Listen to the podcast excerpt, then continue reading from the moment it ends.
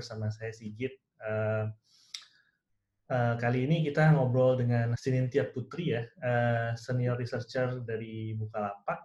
Um, kita mau belajar uh, tentang um, role dari senior researcher di sebuah perusahaan.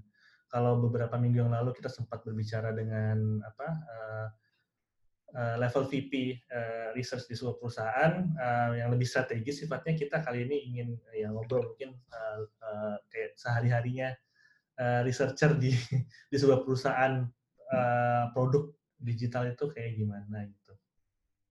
Um, dan terima kasih banget ini si uh, Tia sudah berbagi waktunya di Sabtu ini. Mungkin sebelum uh, kita masuk ke topiknya, kita pengen kenalan dulu sama Tia mungkin bisa dikenalin dia nih uh, role-nya uh, apa di uh, di Bukalapak. Hmm. Oke, okay, ya kenalin aku Tia. Aku ini senior researcher di Bukalapak. Kurang lebih aku udah uh, kerja di Bukalapak selama 4, 4 tahun ya. Uh, se sebetulnya Bukalapak ini kerjaan pertama setelah lulus kuliah. Di awalnya uh, se dari kuliah itu aku tuh baru kenal yang namanya lingkup UX research gitu. Jadi waktu, jadi ini pekerjaan pertama ya? Hmm, itu kan sebagai kerjaan pertama. Oke, jadi pas masuk itu masih junior researcher? Waktu masuk, ya masih hmm. junior researcher. Um, waktu awal masuk itu memang awalnya sudah uh, apa ya uh, ingin jadi researcher atau sebelumnya nggak ada kepikiran? Sebelumnya kepikiran memang jadi researcher itu memang setelah kuliah itu ya kan aku ambil spesialisasi di kognitif terapan.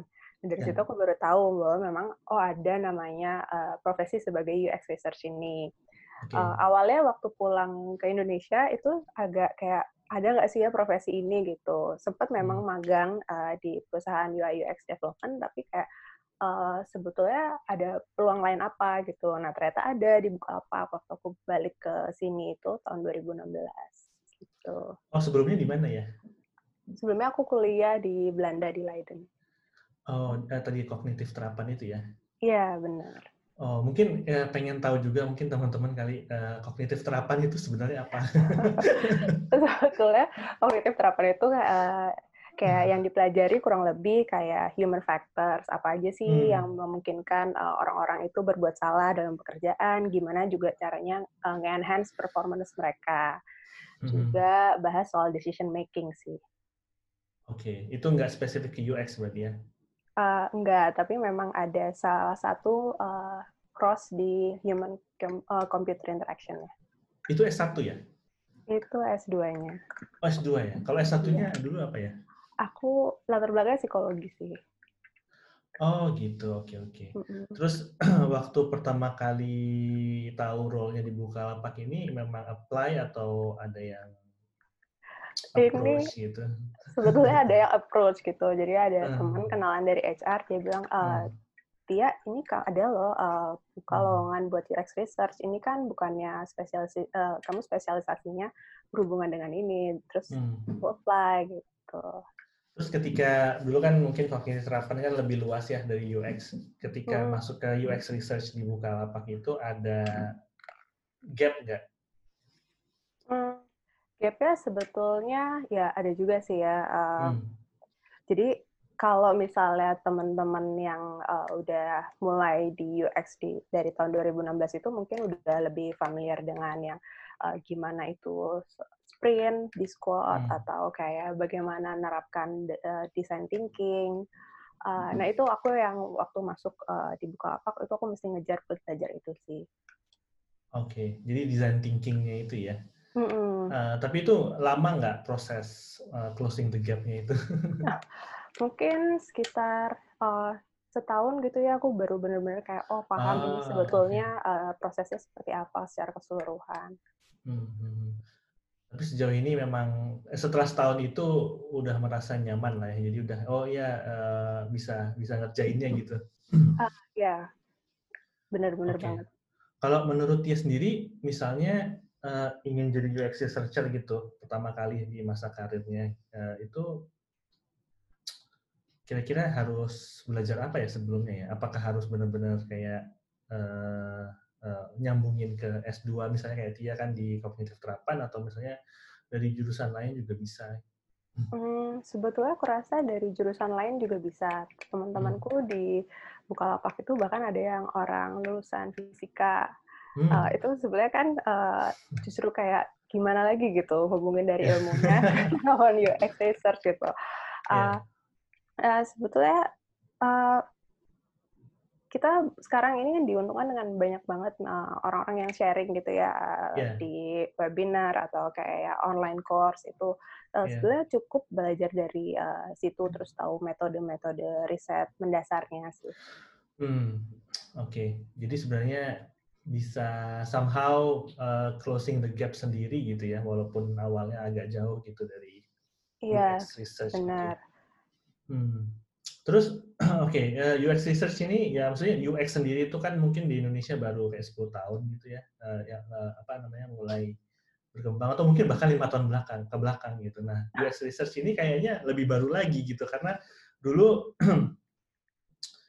uh, ketika awal-awal ya misalnya kayak saya sendiri gitu 10 tahun yang hmm. lalu itu uh, masuk sebagai UX designer di sebuah perusahaan itu nggak ada sama sekali tim research gitu bahkan mungkin product manager juga somehow masih sedikit gitu. Jadi semua itu hanya lebih ke eksekusi kerja sama engineer, uh, desainer sama engineer udah gitu. Uh, sekarang kayaknya udah lebih terspesialisasi gitu UX research. Uh, menurut dia uh, kenapa sih uh, UX research itu perlu ada gitu di sebuah perusahaan? Uh, sebetulnya ini sih kalau uh, eh, UX research itu jadi kita bisa uh, dengan adanya UX research kita tuh bisa tahu sebetulnya pandangan dari user itu seperti apa, input dari user itu seperti apa. Gitu. Perilaku user itu ketika memakai uh, produk kita tuh seperti apa dan itu yang biasanya miss gitu. Uh, hmm. Kalau misalnya kita diskusi dengan uh, orang produk atau engineer, hmm. kita kan membahasnya seolah-olah orang-orang itu akan berperilaku seperti yang kita bayangkan gitu di yeah. pep yang hmm. kita bikin. Tapi ternyata sebetulnya perilaku itu bisa macam-macam banget dan kalau kita nggak uh, cari tahu itu bisa jadi misalnya produk kita itu nantinya nggak tepat gitu pemakaiannya. Hmm jadi uh, apa namanya mencari tahu kebutuhan user juga ya. Mm -hmm. Terus uh, kalau menurut pengalaman Tia atau menurut uh, -hmm. pengetahuan Tia itu uh, ada produk yang mungkin kayak Bukalapak kan udah jalan sekian tahun gitu ya. Terus ada juga mungkin ada produk di dalam Bukalapak sendiri yang atau ya misalnya perusahaan lain lah yang mungkin belum mulai gitu Kira-kira role UX research ini lebih atau mungkin ada perbedaan kali ya eh, UX research untuk produk yang sudah berjalan sama UX research untuk produk yang belum ada gitu. Hmm, ya ya.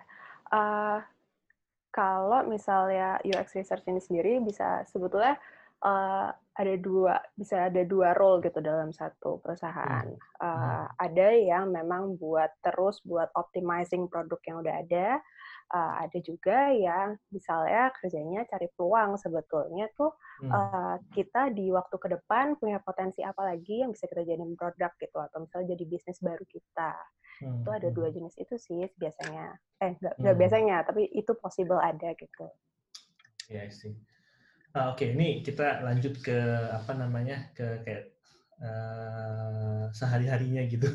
Mm-hmm. uh, UX researcher. Mungkin bisa di sharing juga um, tanpa harus lebih apa membuka rahasia perusahaan gitu.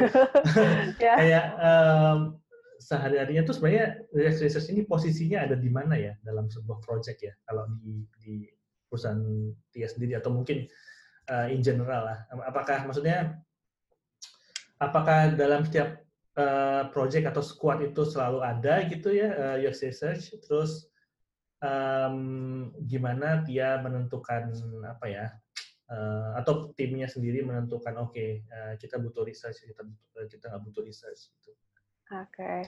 Uh, sebetulnya uh, researchernya ini seperti yang tadi aku bilang ya ada kalau ada yang dia memang uh, nempel dengan satu squad atau tim dia hmm. itu memang uh, tugasnya uh, ada kayak udah ada track atau timeline sendiri gitu ya. Uh, okay. Jadi misalnya di quarter satu, quarter dua dia akan mengerjakan apa aja. Nah, Oke. ada juga uh, researcher yang macam aku, mana ini tuh aku nggak nggak belongs to any squad gitu. Jadi aku Oh, uh, aku kerjanya memang tergantung request request dari uh, business lead atau uh, request-request yang buat lebih besar gitu dari uh, perusahaan. Oke. Jadi semacam konsultan di dalam perusahaan gitu ya? Benar, semacam Oke. konsultan dalam perusahaan. Oke.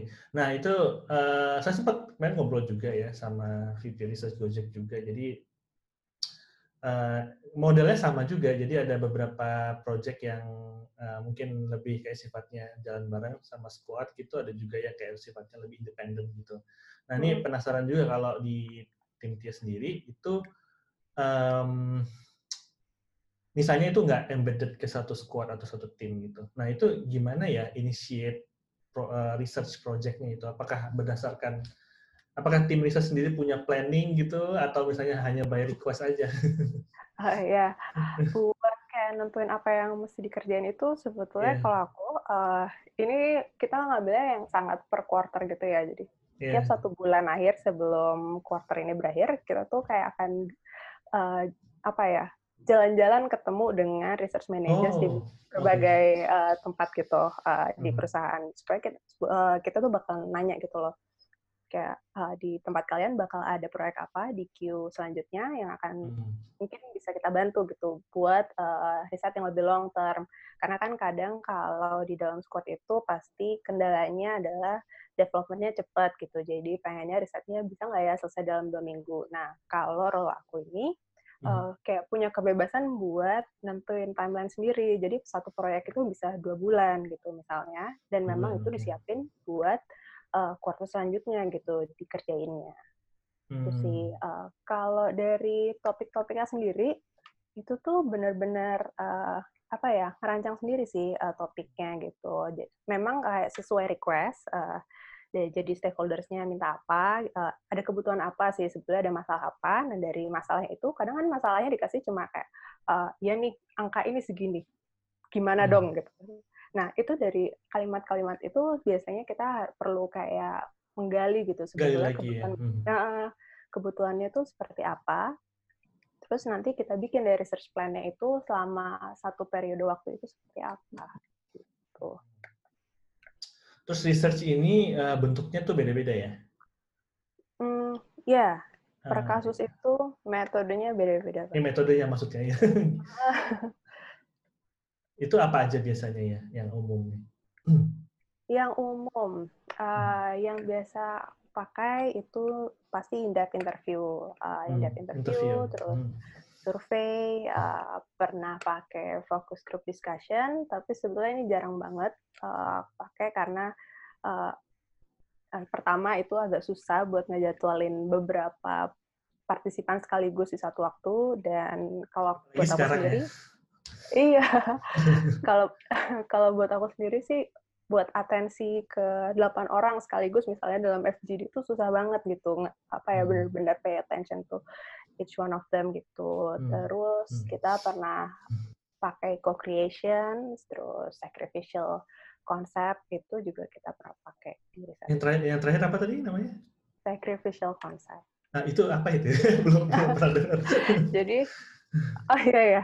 Uh, kalau sacrificial concept itu jadi uh, kita menyiapkan beberapa konsep yang sebetulnya Hmm. memang kayak nggak mungkin atau kayak nggak bisa dilakukan supaya kita bisa cari tahu sebetulnya uh, kayak faktor-faktor tertentu dari user itu tuh sebetulnya uh, bisanya sampai seberapa gitu ketika kita mau Hmm. bikin produk gitu kayak Oke. meaningful uh, seberapa meaningful faktor-faktor itu buat user Terus dari semua metode ini itu sebenarnya apakah harus in person atau bisa remote semua? Hmm, nggak bisa semuanya remote sih kayak Oke. co-creation saat itu mungkin akan susah di saat-saat begini karena biasanya kita ada pakai stimulus gitu kan entah yang Iya. gambar atau kita mesti kayak ngerjain sesuatu di kertas bareng Hmm, uh, partisipannya nah itu Hmm. sekarang nggak bisa banget itu nggak bisa dilakuin banget. Jadi kalau dari di masa pandemi kayak sekarang eh, benar-benar terbatas ya metodenya ya. Mm-mm. Uh, yang memang kita, uh, kita baliknya ke yang dasar misal interview sih uh, okay. survei kan tetap berjalan seperti biasa ya karena hmm. penyebarannya juga uh, ya digital biasa. Oke, okay. oke. Okay. Nah berikutnya biasanya rekrutmen kan. Iya. nah rekrutmen ini kayak salah satu yang paling sulit sih ya menurut pengalaman saya juga itu ya, gimana prosesnya rekrutmen? Well, kalau rekrutmen sendiri aku uh, udah ngerasain dari dulu belum punya uh, recruiters atau kayak research hmm. ops di kantor sampai sekarang yeah. kita udah punya research ops. Oh. Memang kalau rekrutmen ini memang nyita waktu banget. Jadi hmm. kalau misalnya kita harus kerjain sendiri, tentunya kita harus minta dulu ke data scientist uh, dengan kriteria tertentu, uh, hmm. partisipan yang mau kita uh, undang buat uh, si risetnya itu seperti apa. Terus nanti kalau misalnya udah dapet, kita mesti teleponin juga, uh, minta kesediaan hmm. mereka. Telepon kan belum tentu diangkat sama mereka, jadi kayak hmm. mesti uh, mesti ada beberapa cara gitu buat yang dipakai buat berhasil menghubungi partisipan gitu. Tapi kalau sekarang sih uh, udah sangat memudahkan dengan adanya research ops, jadi uh, udah ada uh, prosesnya kalau di Bukalapak. Nah itu uh, udah ada database-nya gitu berarti yang udah ready gitu atau atau tiba-tiba aja kita telepon siapa yang seller uh, gitu misalnya. Sebetulnya ada database-nya juga, uh, jadi iya. kayak orang-orang yang sudah pernah ikut uh, oh, jadi partisipan okay. kita dan ada kayak mungkin penilaiannya juga sebetulnya partisipan yang ini tuh seperti apa, apakah sangat komunikatif atau misalnya hmm. banyak gitu. Uh, tapi tergantung risetnya juga. Kadang memang kita butuhnya dari uh, kriteria lain gitu. Oke, okay. understood, understood. Um, tapi memang selama ini kayak rekrutmen itu hanya dari user yang sudah ada ya. Jadi nggak pernah kayak, mm -hmm. apakah pernah misalnya um, ngerekrut dari luar mungkin yang bukan user bukan lapak gitu? Iya ya, pernah sih kalau kasus hmm uh, partisipan yang dari luar kayak semisal kayak siapa penggunanya uh, mitra Bukalapak. Nah itu kan kita nggak nggak bisa oh. nggak oh. punya kan kayak itu. Nah itu yeah. kita pakai external recruiter yang uh, kita minta buat cariin kriteria hmm. itu. Hmm.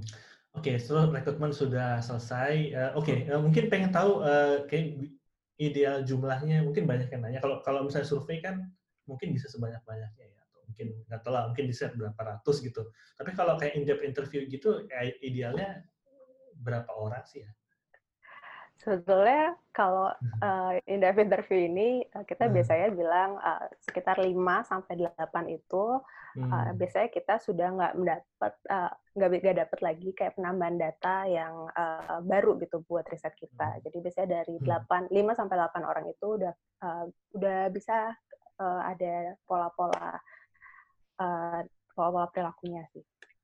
Oke, okay. uh, jadi kalau lebih dari itu uh, mungkin hasilnya sama aja ya? Hmm, hmm ya karena udah hmm. mencapai saturasi datanya itu sih. Oke, okay. tapi kalau survei bisa ratusan gitu ya? Kalau survei ya sebetulnya bisa sampai hmm. ratusan. Uh, tergantung itu kan ada hitungannya ya biasanya. Hmm. Hmm. Oke. Okay. Kalau kayak co-creation atau tadi apa namanya FGD ya, focus group discussion itu biasanya lebih banyak ya juga dari interview maksudnya kalau co-creation sebenarnya sama sih uh, kayak interview biasanya hmm. 5 sampai 8 itu juga okay. udah ada pola tertentu. Kalau FGD memang uh, iya jadinya lebih banyak ya karena misalnya kita butuh tiga kelompok misalnya berdasarkan kelompok usia tertentu hmm. satu kelompok isinya 8 orang gitu. Jadi lebih banyak kalau FGD. Oke, okay. terus uh, ketika udah sesi interview atau sesi apa namanya uh, researchnya itu uh, pasti hmm. ada kendala, pasti ada kendala dong, misalnya ada yang nggak jadi atau nggak datang atau gimana gitu kan itu uh, antisipasinya gimana? Ya? Sebenarnya antisipasinya adalah yang pertama itu tuh uh, kalau misalnya menjadwalkan dalam satu hari itu dikasih jadinya kalau bisa agak panjang karena hmm. uh, pengalaman selama ini riset ya di sini uh, partisipan itu kemungkinan pasti datang telat. Jadi hmm. kalau bisa jedanya tuh se sebelum ke partisipan selanjutnya dijauhin.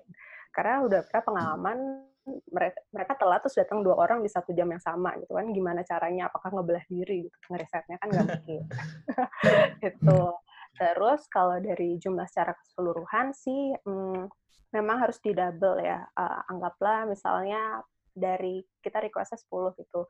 Kemungkinan hmm. mungkin dua orang nggak datang. Jadi kita masih punya delapan orang. Itu sih harus memang dipertimbangkan banget. Backup ya. Uh, uh, kalau Bukalapak ini kan kantornya ada di di Jakarta, Bandung, ada lagi nggak ya di tempat lainnya? Setahu aku Jakarta, Bandung aja. Benar. Nah, itu mm -mm. pernah ngerekrut partisipan dari luar Jakarta dan Bandung juga nggak ya? Oh, pernah mas. Jadi uh, kadang memang kalau riset ini kita jadi harus hmm. keliling beberapa kota gitu ya. Oh, asik banget ya. ya ada asiknya ada enggaknya juga sih sebetulnya. Traveling gitu berarti ya? Kayak iya. jalan-jalan gitu. Oh, oke okay, oke okay, oke. Okay. Tapi nggak jalan-jalan juga sih. kayak yang satu hari itu ketemu kejar target banget gitu satu hari hmm. ketemu tiga partisipan uh, terus hmm. sintesis besoknya terus uh, besoknya pindah kota terus ketemu partisipan lagi sintesis hmm. terus pindah kota lagi jadi hmm. bisa kita bisa apa ya ada di ritme seperti itu sih kalau kita udah uh, udah semakin sering riset. Oke, okay, tadi ada bilang sintesis ya. Itu berarti proses yeah. setelah interview itu ada sintesis ya. Itu bisa hmm. dijelaskan hmm. juga nggak? Uh, sintesis itu sintesis itu sebenarnya uh, proses uh, making sense of the datanya. Jadi kita hmm. punya data mentah dari partisipan. Uh, kita lihat sebetulnya ada kelompok data uh, kelompok pengelompokan seperti apa, ada pola perilaku seperti apa. Terus kayak hmm. kita analisis juga, misalnya uh, dari uh, jawaban partisipan yang seperti ini tuh sebenarnya ada makna apa di situ. Hmm. Nah dari situ kita akan bikin kayak uh, sebetulnya riset ini berhasil menjawab apa aja sih gitu. Ya itu bisa, maksudnya tadi kan pindah kota atau pindah sesi itu berarti lah harus langsung gitu ya setiap kali sesi wawancara itu harus langsung disintesa gitu ya. Hmm, bisa uh, langsung bisa ditunda tapi uh, memang oh. kalau misalnya ditunda uh, hmm. yang kita ingat itu udah semakin dikit gitu ya hmm. uh, tapi kalau misalnya langsung itu akan lebih enak karena kita masih fresh gitu ingatannya oke okay. oke okay. Oke, okay, uh, uh, misalnya udah selesai semua keliling kota gitu, mungkin lima kota atau berapa, udah selesai lah mungkin sesi researchnya setelah sintesa itu jadi ada apa lagi di situ? Apakah sintesa yang lebih lanjut lagi? Hmm, ya, biasanya setelah sintesis uh, kita masuknya udah langsung ke kayak penyusunan reportnya itu sendiri. Hmm. Nah, sambil nyusun report itu biasanya kita udah sambil kayak planning sebetulnya report ini cocoknya kita bawa ini seperti apa ya gitu apakah presentasi biasa atau kita bahkan tour activity gitu buat melibatkan stakeholders atau audiens yang datang buat menentukan sesuatu nantinya. Jadi uh, setelah sintesis itu biasanya langsung user report sambil planning selanjutnya buat pertemuannya kayak apa. Read out ya, jadi ada read out di situ ya. Mm -hmm. Oke. Okay. Um, ketika sudah menyusun reportnya ini itu ada review lagi ya sebelum read out atau langsung ke read out aja? Biasanya sih kalau di Bukalapak uh, fase nulis report itu kita minta review dari researcher lain supaya hmm. kita tuh dapat perspektif lain gitu buat ngebantu apakah uh, kayak penulisan kita tuh udah bagus atau misalnya hmm. uh, penyusunan datanya itu sudah apa ya sistematis gitu. Jadi kayak peer review kalau di apa engineering juga ada ya peer review untuk yeah. PR gitu apa? Ya benar banget mas di yeah. Bukalapak ada peer reviewnya. Oke, okay. uh, eh, ini menarik banget sih. Um, sebenarnya saya juga saya sih desainer, cuman udah kerja mm -hmm. bareng sama researcher juga, cuman kayak detail-detailnya itu uh, mungkin belum belum tahu banget gitu. Oke, okay. um, setelah read out, ini mungkin kayak pertanyaan besar juga sih. Biasanya kan, uh, ya mungkin uh, bukan uh, bukan pertanyaan yang harus dijawab oleh Tia sendiri sih sebenarnya. Biasanya read out kan sudah sudah dijalankan. Nah, biasanya selanjutnya apa tuh? Apakah uh, tim produk atau tim desain itu uh, bakal bakal pakai rekomendasinya? Apakah harus gitu pakai rekomendasinya? Uh, atau enggak sama sekali atau mungkin ah udah kita uh, mungkin udah tahu sekedar tahu aja cukup tahu aja atau sudah gitu biasanya gimana? ya kalau memang uh, kita udah sampai nyusun report dan udah sampai retail atau presentasi itu, memang harapannya rekomendasi kita pasti uh, pengennya di di apply gitu ya. Tapi hmm. memang ada beberapa kasus yang kalau misalnya kita ngasih rekomendasi itu nggak semuanya langsung bisa dilaku dilakuin di misalnya uh, di planning di saat itu juga. Jadi uh, biasanya setelah presentasi itu sedikit kayak ada agreement juga sih antara kita sama uh, stakeholdersnya hmm. kayak uh, mana yang bisa kita lakuin sekarang uh, dan menjawab masalah dan hmm. mana yang sebetulnya oh ini bisa ditunda dulu. I see. Ini makasih banget nih, kita punya 10 menit. Cuman ada dua pertanyaan hmm. yang dari agenda kemarin belum ditanyain. Oh iya? Uh, mungkin uh, kayak um, apa yang menjadi motivasi Tia gitu uh, awalnya? Uh, mungkin nyambung ke pertanyaan pertama tadi kayak dari dari uh, dari kuliah uh, sampai menempuh karir UX research gitu. Apa sih yang pertama kali jadi motivasi? Oh ini uh, karir yang pengen saya jalanin gitu kenapa nggak jadi researcher di uh, atau mungkin ya mungkin jadi researcher di perusahaan lain bukan di startup misalnya gitu? Mungkin ini lebih karena ya pilihan berdasarkan opsi yang ada sih waktu jadi researcher itu. Uh, uh, cuma sebenarnya memang awalnya aku niatnya bukan jadi researcher gitu. Jadi ini hmm. uh, entahlah kayak life choices uh, leads you here gitu. Yeah. Uh, kalau dari aku sendiri memang uh, kayaknya aku suka riset ini karena aku bisa kayak berinteraksi dengan partisipan gitu, mengenal hmm. orang, uh, gimana berusaha uh, buka conversation dengan orang gitu. Kayaknya mungkin hmm. karena basic-basic uh, that kind of interview, terus eh, yang uh, didapat itu kan pasti didapat waktu aku kuliah psikologi juga jadi itu bisa aku praktekin itu salah satunya sih uh, dan memang kalau misalnya berkarir di UX ini sendiri pasti dihadapkan ke dua pilihan mau ngambil track manajerial atau ngambil track hmm. yang individual contributor gitu hmm. nah kalau dari aku sih memang fokus tuh pengen nambah kayak case gitu pengen aku aku pengen punya expertise gitu di bidang riset UX ini gitu dan jadi kalau misalnya ngambil individual contributor kan semakin banyak case yang kita ambil semakin hmm. juga kita kayak tahu gitu keasah skill research kita. Nah itu nanti eh, kalau desainer eh, UX kan hmm. um, punya portfolio desain UX gitu ya. kalau researcher bentuknya apa portfolio? Ada portfolio juga nggak sih? Ada sih kalau Uh, researcher itu biasanya nulisin portfolio researchnya. Jadi kayak hmm. uh, research projectnya itu apa ngehandle apa dan kayak outcome-nya yang bisa uh, yang bisa dilihat tuh apa. Gitu. Mungkin lebih kayak apa ya mungkin read out-nya kalau udah public bisa di share juga ya kalau misalnya boleh gitu. Iya. Okay. terus emang kendalanya. Kalau masih rahasia. Ya. Oh ya, uh, mau nanya juga ini uh, apakah ada yang membuat uh, Tia tertarik ke Bukalapak secara khususnya gitu? Uh, karena mungkin ya kalau kita join perusahaan kan pasti uh, walaupun kita sama-sama title-nya researcher tapi kan problem space-nya kan beda-beda gitu ya. Apakah ada yang membuat Tia pertama kali tertarik gitu? Oh Bukalapak nih kayaknya menarik nih problemnya gitu. Apa ada kayak gitu nggak dulu? Mm-hmm. Kalau dulu sih memang awalnya kalau Bukalapak kan uh, awalnya dulu kan e-commerce-nya kan yang uh, yeah. kencang kan. Sekarang kan kita hmm. emang udah punya berbagai produk lain gitu.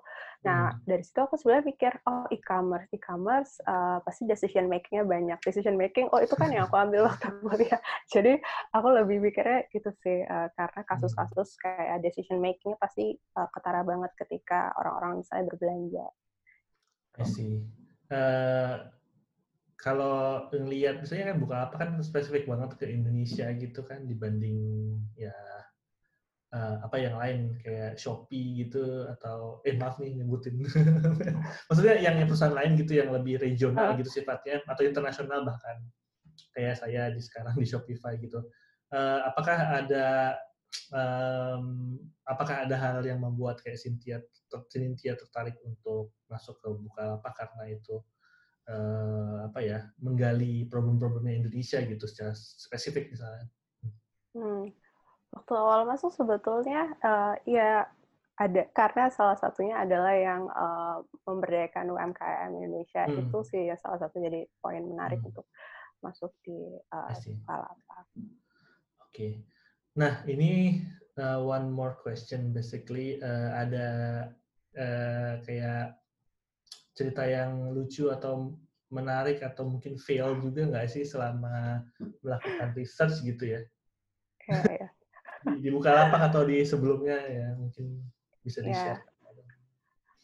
Ya. cerita lucu atau yang cerita yang fail uh, ada sih ya beberapa cerita lucu tuh waktu aku pernah ya di satu kota gitu uh, kita uh, kerjasama dengan external recruiter gitu kita pasti butuh orang lapangan buat nganterin kita ke partisipan. Hmm. Nah entah gimana kita semua itu satu tim uh, dari aku dan beberapa temanku juga itu kita miskomunikasi. Uh, hmm. Jadi harusnya kita berangkat sama si orang lapangannya ini, hmm. kita berangkat sendiri gitu. Jadi kita ninggalin orang rekruternya itu di lobby hotel gitu. Dan gimana kita baru tahu itu pas udah udah sampai tengah jalan gitu orangnya akan nelfon bu ibu di mana ya gitu kok hmm. kita nggak ketemu dulu loh saya udah di mobil udah berangkat gitu loh kok ibu ninggal kita gitu jadi itu kayak biasanya kalau lagi riset itu kayak hal-hal yang skip gitu pasti ada sih kejadian oke okay. iya iya iya itu lucu banget sih itu apa namanya hal-hal yang mungkin karena mungkin banyak yang dipikirin juga kali ya. Iya, benar sih. Gitu. Um, jadi kalau uh, porsi apa namanya research yang mobile gitu versus research yang ada di dalam kota gitu berapa persen rasionya? kalau aku mostly kayak 70 persen di luar kota, 30 persen oh. di dalam kota. Wah itu sih menarik banget ya. Berarti dulu ya dulu kalau sekarang nggak mungkin ya belum mungkin ya iya belum mungkin yeah. belum mungkin lagi tapi sekarang sebenarnya yeah. lebih enak kan mas bisa ketemu hmm. lewat yang uh, Google Hangout video conference itu jadi lebih hmm. gampang sih buat ngomongin itu udah ya berarti uh, selama pandemi ini udah jalan ya seperti itu ya remote yeah. interview ya mm -mm, udah jalan ya ini Oke, okay, uh, eh, mungkin uh, satu lagi pertanyaan kayak di dalam masa remote seperti ini itu best practice-nya apa sih kalau buat researcher ya? Ya selain misalnya adaptasi ke remote apa tuh uh, remote interview gitu, apakah ada hal yang lain yang perlu diperbuat atau diketahui? Hmm. Uh, kalau kita mau ngeriset itu kita mesti uh, pikirin juga bahwa uh, partisipan kita bisa jadi belum fasih sama media yang akan kita pakai buat ngeriset gitu. Misalnya hmm. kita mau usability testing, hmm.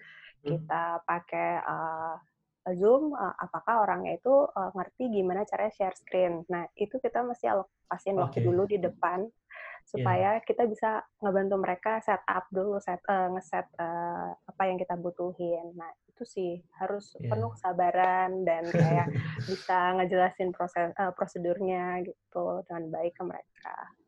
Kadang perlu ada pilot uh, testing dulu ya, pilot apa interview gitu kayak sejam uh, atau bahkan sehari sebelumnya gitu nggak sih? Uh, kalau itu biasanya beberapa diambil sama recruiter kita, jadi mereka okay. udah telepon duluan ke partisipannya buat nge ngecek uh, seberapa bisa partisipannya dengan media yang kita mau pakai. Wah, menarik banget ini. Menarik banget. Mungkin nanti suatu saat bisa sharing lebih detail lagi soal, soal apa uh, UX research di masa pandemi gitu. boleh, boleh. Ya ini terima kasih banget uh, Tia ya waktunya. Uh, saya pengen apa batasin 30 menit supaya nggak kelamaan. Uh, tapi uh, sepertinya udah dapat insight yang bagus banget soal apa uh, praktisnya gitu ya. Uh, mudah-mudahan suatu saat kita bisa ngobrol lagi uh, lebih lanjut lagi mungkin menggali lebih detail lagi tentang metode atau tentang tips dan trik dan lain-lain mudah-mudahan teman-teman researcher atau bahkan yang baru lulus dan kepikiran mau karir apa mungkin kayaknya researcher UX researcher terutama itu jadi pilihan yang menarik sekarang ya Iya, bisa banget. Makasih juga, Mas, buat sesinya. Iya, sama-sama. Makasih banget ya, uh, uh, Tia. Nanti kita ngobrol lagi. Iya, sama. Ya.